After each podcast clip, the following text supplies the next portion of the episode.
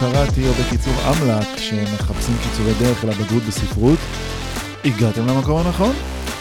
כאן אתם יכולים פשוט להתחבר, ללמוד ספרות בזמן שלכם, בחדק, בקניון, בעבודה, באוטו, ולעבור מבחנים, מתכונות, בגרות, למרות שהדבר האחרון שקראתם היה קפטן תחתונים, הסרט.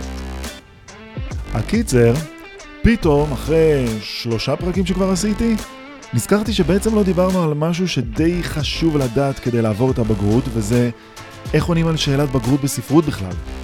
אז קבלו פרק קצר אבל קריטי שיעשה לכם סדר גם בזה. קודם כל, אתם צריכים להבין מה מצפים מכם בבגרות, ובכלל במבחנים בספרות. כמו כמעט כל מקצוע בבית ספר, אף אחד לא מצפה מכם לחשוב לבד, חס וחלילה. שאלות חשיבה בבגרות בספרות נדירות כמו בן 16 שממש כותב את המילה כן בוואטסאפ. מה שמצפים מכם זה ללמוד בעל פה.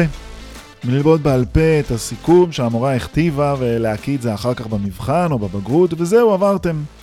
ואחר כך אתם יכולים לשכוח את כל החומר, זה גם מה שאתם עושים, בצדק, כי זה לא מעניין, חבל על בזבוז התאים במוח. אפשר לשמור באמת את האות נון סופית לפעם הבאה שתצטרכו אותה, נגיד למילה קה בוואטסאפ. אממה, שימו לב, את התוכן אתם צריכים לכתוב לפי תבנית שמצופה מכם לכתוב בה. וזה מה שאני אסביר לכם בפרק הזה, איך כותבים תשובה בספרות לפי תבנית מסודרת. אז בואו נתחיל. את הכתיבת תשובה אנחנו מחלקים לשניים. קודם כל, ההכנה לקראת הכתיבה.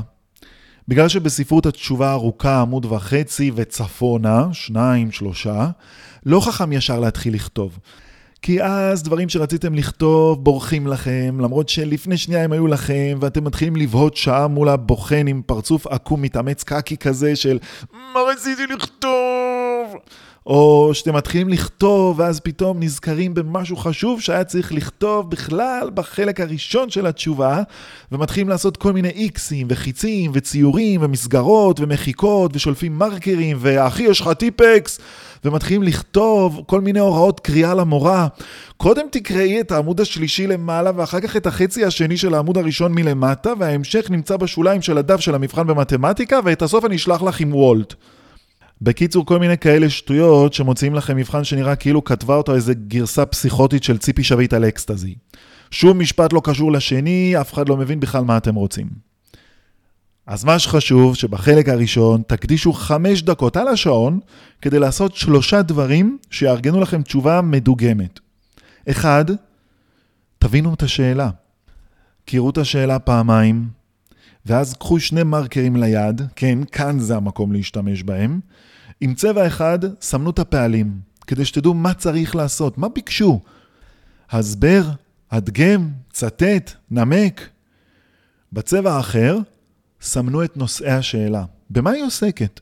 מה אתם צריכים להסביר? מה אתם צריכים להוכיח? מה אתם צריכים להדגים? זה הנושאים. שתיים, קחו דף טיוטה ותכתבו על הדף טיוטה ראשי פרקים. כל מה שעולה לכם לראש וקשור לשאלה, תכתבו. בלי לעשות סדר, פשוט תכתבו כל מה שעולה לכם בראש בזרם תודעה שלכם. דוגמאות, מאפיינים, דרכי עיצוב, מה שאתם רוצים. אחרי שעשיתם את זה, עכשיו תתחילו לנקות. כלומר, עכשיו תארגנו את כל מה שכתבתם. מה שלא רלוונטי, תמחקו. מה שכן רלוונטי, סדרו לפי הסדר. איך אתם רוצים שזה יופיע בתשובה? מה יהיה בהתחלה, מה יהיה בהמשך, עם מה תסיימו, וזהו. אחרי שעשיתם את זה, יש לכם כבר שלד מוכן לתשובה. חמש דקות שחסכו לכם עשרים דקות של התבחבשות ומחיקות ולהתחיל מחדש והמורה אפשר דף נוסף וכל מיני שטויות כאלה. כולה חמש דקות שבהם, אחד, אתם קוראים פעמיים את השאלה, מסמנים פעלים ונושאים, שתיים, אתם כותבים בטיוטה ראשי פרקים של כל מה שעולה לכם בראש ורלוונטי לשאלה, שלוש, מארגנים את הראשי פרקים לפי סדר, כדי שתדעו מאיפה אתם מתחילים ואיך אתם מסיימים. אחרי שעשיתם את זה, עכשיו זה הזמן לכתוב. תשובה בספרות מחולקת לארבעה חלקים. פתיחה, משפט מקשר, גוף התשובה, משפט מסכם. עוד פעם, פתיחה, משפט מקשר, גוף תשובה, משפט מסכם. אני אסביר. פתיחה זו פסקת פתיחה קצרה על היצירה. שניים, שלושה משפטים, לא יותר. הפתיחה צריכה להכיל ארבעה דברים מרכזיים. את שם היצירה, במרכאות, שם היוצר או היוצרת, סוג היצירה ונושא היצירה. כלומר, על מה היצירה בכלל מדברת, מה הקונפליקט. אני אתן לכם דוגמה, אה, נגיד בסיפור הקצר העיוורת. אז איך נפתח? הסיפור הקצר, העיוורת, במרכאות, מאת יעקב שטיינברג, הנה היוצר, הוא סיפור מתח מסוג סיפור פואנטה. הנה סוג היצירה. במשפט אחד סגרנו כבר שלושה דברים, שם היצירה במרכאות, שם היוצר, סוג היצירה. עכשיו נשאר לנו משפט או שניים להגיד במה עוסקת היצירה. ואז נגיד, חנה העיוורת היא גיבורת הסיפור, משתדכת בשידוך כפוי לגבר אלמן שמבוגר ממנה בשנים רבות. חנה רוצה לדעת את האמת על חיי הנישואים שלה ועל הגבר שהסיעו לה, אבל הסביבה מונעת זאת ממנה, ועליה למצוא את האמת לבד. זהו, נגמר הסיפור, נגמרה הפתיחה. רוצים עוד אחד? הנה עוד דוגמה. ממש, זה ממש בקטנה. השיר "לא זכיתי באור מן ההפקר" מאת חיים נחמן ביאליק, הינו שיר ארס פואטי העוסק בתהליך היצירה. הנה, במשפט הראשון כתבתי את שם היצירה, שם היוצר, סוג היצירה. נשאר לי עוד משפט אחד, שיסביר על מה היצירה. הדובר מתאר את תהליך כתיבת השיר כקשה, ארוך ומפרך.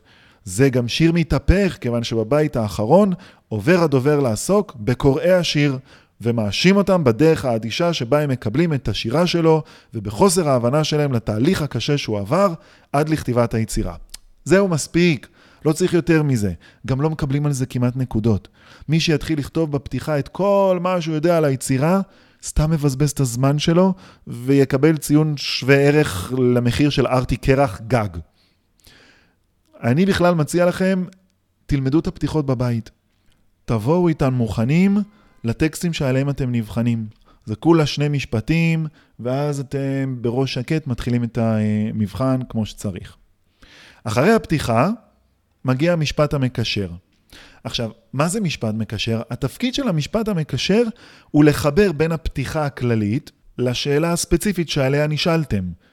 כי הפתיחה הכללית הזאת מתאימה לכל שאלה שישאלו אתכם על היצירה. ולכן אנחנו צריכים עכשיו לחבר בין הפתיחה הכללית לשאלה שנשאלתם עליה. עכשיו תראו קטע. משפט מקשר, אתם יכולים להעתיק מהשאלה. פשוט תוסיפו את המילה בתשובתי. זהו. אני אתן לכם דוגמה. נניח שנשאלתם אה, לגבי השיר רק על עצמי לספר ידעתי של רחל. הנה השאלה. באמצעות תיאור המרחב הפיזי, הדוברת מבטאת את מצבה בעולם. הסבר והדגם קביעה זו. אז מה תכתבו במשפט פתיחה? בדיוק את זה. בשיר רק על עצמי לספר ידעתי, הדוברת מבטאת את מצבה בעולם באמצעות תיאור המרחב הפיזי. בתשובתי, אסביר ואדגים קביעה זו. זהו, שיחקתי עם אותם מילים. לקחתי את השאלה ופשוט הפכתי אותה למשפט מקשר. רוצים עוד דוגמה? קבלו. הנה שאלה על אנטיגונה. כיצד הקונפליקט המרכזי בטרגדיה אנטיגונה בא לידי ביטוי במערכות יחסים במשפחה? הסבר והדגם את דבריך באמצעות שתי מערכות יחסים כאלו. אז מה יהיה המשפט הפותח? בתשובתי, אסביר כיצד הקונפליקט המרכזי בטרגדיה אנטיגונה בא לידי ביטוי במערכות יחסים במשפחה, ואדגים את דבריי באמצעות שתי מערכות יחסים כאלו. זה בדיוק מה שכתוב בשאלה. לכן את המשפט המקשר אתם מתקתקים. אז יש לכם כבר פתיחה שבאתם איתה מהבית. יש לכם משפט מקשר שהעתקתם מהשאלה. אחרי שני אלה מגיע החלק של גוף התשובה.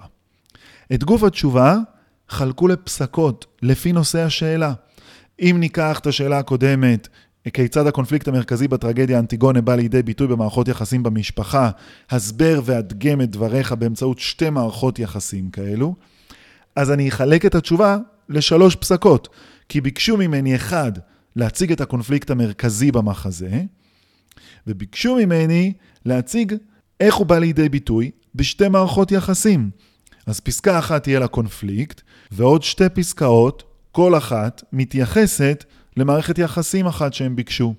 עכשיו, כשאנחנו נכנסים לכל פסקה, אנחנו צריכים לשים לב שכל פסקה תכיל תמיד טיעון מרכזי, איתו אתם פותחים את הפסקה, ואז הסבר של הטיעון המרכזי עם דוגמאות. הטיעון המרכזי זה בעצם הדבר הכי חשוב שאתם רוצים להגיד בפסקה, ואז הסבר שפותח במילה כלומר, שבו אתם מפתחים את הרעיון שלכם, את הטיעון שלכם. מסבירים אותו, נותנים דוגמאות מהיצירה, ממש מומלץ להשתמש במילים מתוך השאלה כשאתם כותבים, כי זה עושה סדר לבוחן. הוא מחפש את זה בעיניים, הוא מתביית על מילות המפתח האלה, ואתם פשוט מקפיצים לעצמכם ככה את הניקוד, כי קל לו יותר למצוא את מה שהוא מחפש בתשובה שלכם. הכי הכי חשוב, בגוף התשובה, זה המקום להתייחס לאמצעים האומנותיים. אין טעם לכתוב תשובה בספרות בלי להתייחס לאמצעים אומנותיים. התוכן פחות חשוב, דרכי העיצוב זה מה שחשוב. כלומר, רוצים לראות שאתם יודעים להציג את המוטיבים, הרמזים המתרימים, האירוניה, הרמזים המקראיים, הקונוטציות, או כל דבר אחר ששיננתם על היצירה, וקשור לדרכי העיצוב שלה. תזכרו תמיד להתייחס לדרכי העיצוב, להדגים מהטקסט ולהסביר איך האמצעי האומנותי הזה תורם למסר, איך הוא מקדם את הבנת משמעות היצירה. כי זה שכתבתם שהמשפט יבונה הקברן בעיוורת זו אירוניה, או שתוגת צעצועיך הגדולים בירח של אלתרמן זה רעיון אוקסימורוני, זה לא עוזר. אתם חייבים להסביר מה התפקיד של האמצעי האומנותי הזה, מה הוא בא להדגיש, איך הוא תורם למסר, איך הוא תורם לקדם את המשמעות של היצירה. יש? מעולה. אז אחרי שסיימתם לכתוב את כל פסקות התשובה, אתם מסכמים את התשובה במשפט אחד אחרון מסכם. וגם את המשפט המסכם הזה אתם לוקחים מהשאלה. כל מה שאתם צריכים לעשות זה להוסיף את המילה בתשובתי בהתחלה. בתשובתי הסברתי, תיארתי, הדגמתי, הוכחתי, תלוי מה ביקשו בשאלה. ואז כותבים את מה שכתוב בשאלה, זה הכל. קחו דוגמה, נגיד בשיר פגישה חצי פגישה של רחל, אוקיי?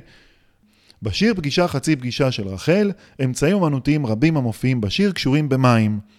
הציגו אותם והסבירו כיצד הם מבטאים את התהליך הרגשי המתואר בשיר, הדגימו את דבריכם. אז יש לנו פה שלושה פעלים. הציגו, הסבירו, הדגימו. אז מה יהיה המשפט המסכם? בדיוק זה. בתשובתי, הצגתי אמצעים אומנותיים המופיעים בשיר וקשורים במים, והסברתי והדגמתי כיצד הם מבטאים את התהליך הרגשי המתואר בשיר. העתקתי הכל מהשאלה שוב פעם. וזהו, סיימתם לענות. עכשיו תעברו על השאלה עוד פעם, תוודאו שעניתם על כל מה שנשאלתם, שהתייחסתם לכל הפעלים שסימנתם, שהתייחסתם לכל הנושאים שסימנתם, ונגמר. אז מה היה לנו כאן? בואו נסכם. חלק ראשון, חמש דקות לפני שאני כותב. אחד, קורא את השאלה פעמיים, בטוש אחד מסמן פעלים, בטוש שני מסמן את נושא השאלה. שתיים, בטיוטה אני כותב ראשי פרקים על כל מה שעולה לי בראש.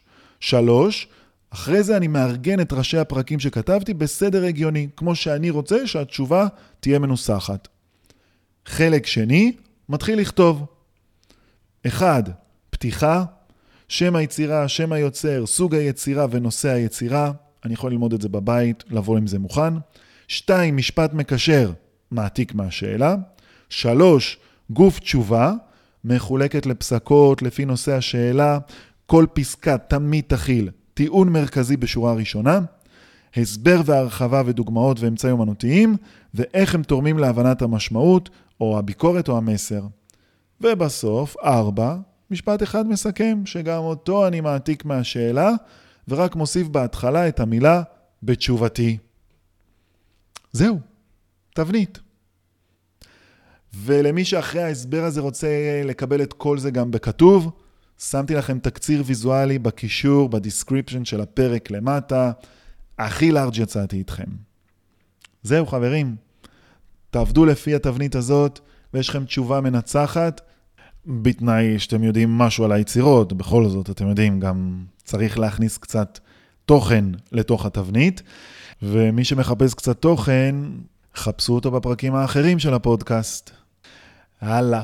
ניפגש בפעם הבאה, חברים. סלמתק, ביי.